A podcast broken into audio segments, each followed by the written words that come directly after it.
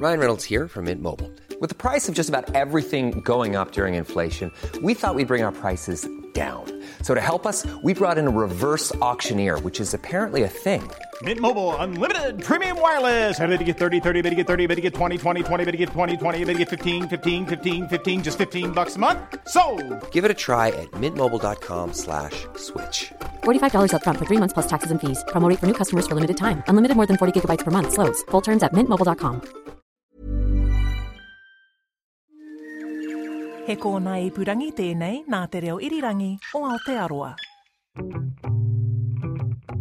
Uh, you know how you have stereotypes and pigeonholes for people? I kind of live in the cracks of that. I've been accused of not being Asian enough. Uh, I hate coriander. I'm not that passionate about food as, but I, I, I should because I'm Asian. You know, there's a whole bunch of. I could I could make a list of Wait, how. I mean, you hate coriander. I that's hate that's coriander. A, that's a direct cancellation right there. Exactly. See? How dare you? Oh my gosh, there was once I really reacted quite strongly. Like, please stop talking about why I'm not Asian enough because I don't like coriander. Kia ora, this is Voices with me, Kadambari Raghukumar. And that's Hweiling Ow. And today's episode isn't about food. Yeah, I had such a great time last night. It was so much fun, um, and I can't wait to do the rest of the season. Yeah. And it's not about dating either. Well, not exactly anyway. That's Isla Mayo. I'm meeting the ladies a day after their opening night of the play Not Woman Enough, presented by Proudly Asian Theatre, or PAT. It was written by Hweiling and directed by Sananda Chatterjee, and it saw a packed basement theatre on opening night. Essentially, the story revolves around three Asian women going through three distinct chapters in their lives as they confront and tackle sexuality and love, illness, and attempts to become a mother. It's laugh out loud and confronting, and each of their journeys are pretty different in their own right, but somehow sit together with a common thread. How did you manage to pack it all in into one play like that? I feel like I've listened and I've, I've absorbed a lot from the world and my friends and the people around me and looked at the issues that people go through. Um, I'm a lot older than I look. Um, I have a 14 year old, so there are there are peppers of myself in the play, but I'm not going to tell you which it is and which it isn't. um, yeah, it's purely observational. That's all I can say. I, I absorbed and sponged the world and put this out. And that's the best way I can describe it because it's basically my frustration with humanity and perspectives and um, and the expectations we have uh, or, or expectations being put on us uh, in many different ways, you know, and my, my lens of reading all this media stuff and getting angry, and, and that's where the idea came from. Yeah, I'm just an angry feminist. As you should be. and I told him it hurts. What hurts? Entwining. What? Six. Isla Mayo plays Beatrice, who discovers she's ill and finds ways to cope, wading through judgment and the stigma of talking about her body, while her co actors deal with new, awkward, and painful sex, and the other, a desperate desire to become a mum.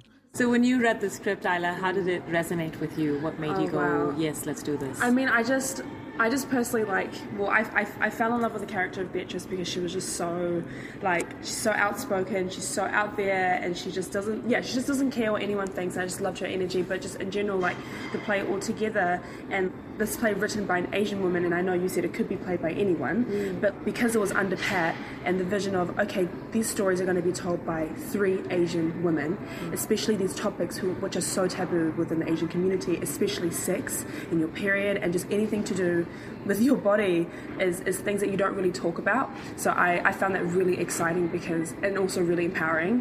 When I read the script, I'm like, oh my gosh, I, I can't wait to, to tell these stories you know, alongside two other powerful Asian um, creatives, and to really spark those conversations and to, yeah, to, to shock people as well and family members, and because these are the conversations we need to be having, Yeah. and these are the issues that people deal with. You know, so many women deal with, but we don't talk about, which is insane. We don't like to talk about our problems. We don't like to show our emotions. There's a lot of stigma there. Yes, I just hope that you know at least one one woman in the audience, one Asian woman in the audience will feel heard and seen and, and supported. send their yeah. parents to come and watch. Exactly. Send their parents to come and watch the show. That's the main thing. Did your parents come? No, not last night, but they'll be coming on Thursday. yeah, yeah. But um, How do you feel about that? I'm actually really excited. I'm really, really excited um, for them to come. I'm not, I'm not worried at all. I think it'll go really well, and I, I think they'll, they'll love the, the context of the play. Yeah. And in terms of the community space that basement is, I'm always in awe of how how vibrant that community actually is, and it's always, you know it's always completely full on opening night, almost every Tuesday when a new show. It's just what's your take on that? I've always loved the basement space just because it's so intimate, and it's just like there's just so many like up in the up in the green room. There's like posters upon posters of like all the shows that have happened. Not all the shows, but a lot of the shows that have happened in the past, and like you see people like familiar faces and just all the art and all the practitioners that have come through, and it's just like cool. They've been in this space, and now it's my turn. Oh, it's my turn, and it's just so exciting to be able to be held um, in that way as well. And even before going on stage, like when um, it was like a blackout and we're about to come on, you just hear the audience clapping already, and we haven't even come on stage, which is so nice and just you feel really supported. And we had such a great turnout. Like um, I'm so yeah, so grateful for the community that came through, especially especially like seeing so many of like Asian creators and Asians in the audience like coming to support this work and and obviously like loved ones as well. It's it's always the best feeling. Um, you know, before going on stage, I'm in my head, I'm like, you know what? Let's tell these stories. Let's tell these stories for those who need to hear it. Malaysia Bon Hweiling normally works with film and is best known for her horror films. So this was a bit of a diversion from her norm, and developing the idea for theatre was a journey in itself. I gotta say, and I say this a lot, that I appreciate Proudly Asian Theatre putting out initiatives because coming from Malaysia, this is like non existent to me. And so in this country, having uh, that opportunity to do that, and thanks to my parents and their struggles, being allowed to be in this space, and, and also I didn't go to school here, so so I didn't have that expression or the practice of um, speaking your opinions, I guess. Um, this is kind of my way of doing it without being interrupted. I call New Zealand my enabler.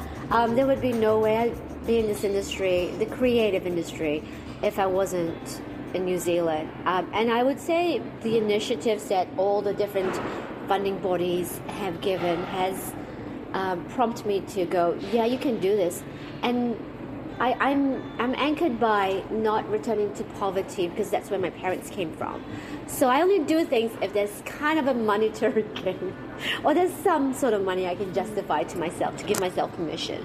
And in the film and TV industry where I predominantly live in, that's been um, I, I've been able to somewhat make it happen.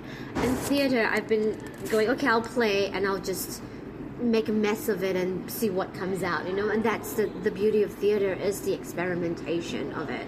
When I wrote it, it, it is quite a Morpheus, and I'm so glad that Sandy, the director, brought it to another level up, kind of thing. Because I didn't know how I would do this without Proudly Asian Theatre and that kind of pathway. I don't think this this play would have been possible because I don't know what it looks like for others, and I didn't go to theater school, acting school. I didn't go to any school which is related to what I'm in right now. So I'm like grateful for the, the, um, those guidance around there.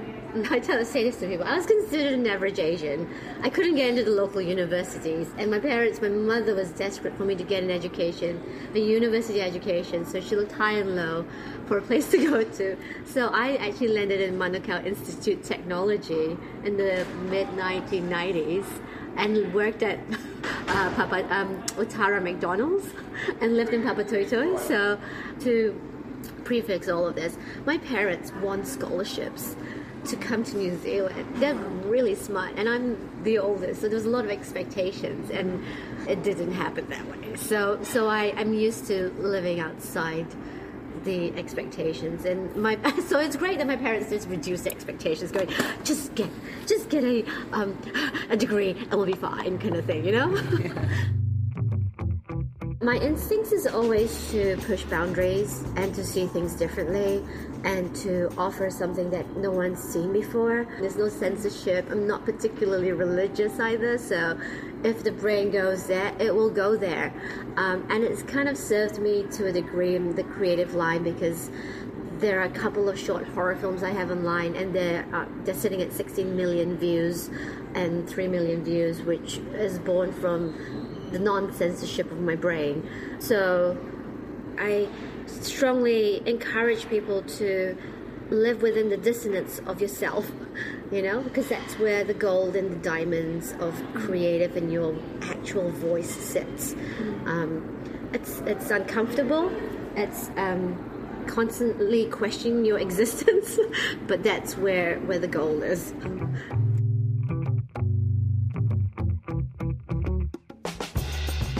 Filmmaker Hweiling Ow talking about her recent play Not Woman Enough alongside actor Isla Mayo. My name is Kadambari, and every week I bring you a story from around New Zealand featuring people from around the world living here. Follow the Voices podcast on Spotify, Apple, iHeartRadio, and everywhere else you get your pods from. We're also on the RNZ website where you can find tons of other RNZ podcasts too. Today's episode was mixed by Jeremy Veal. Thanks for listening.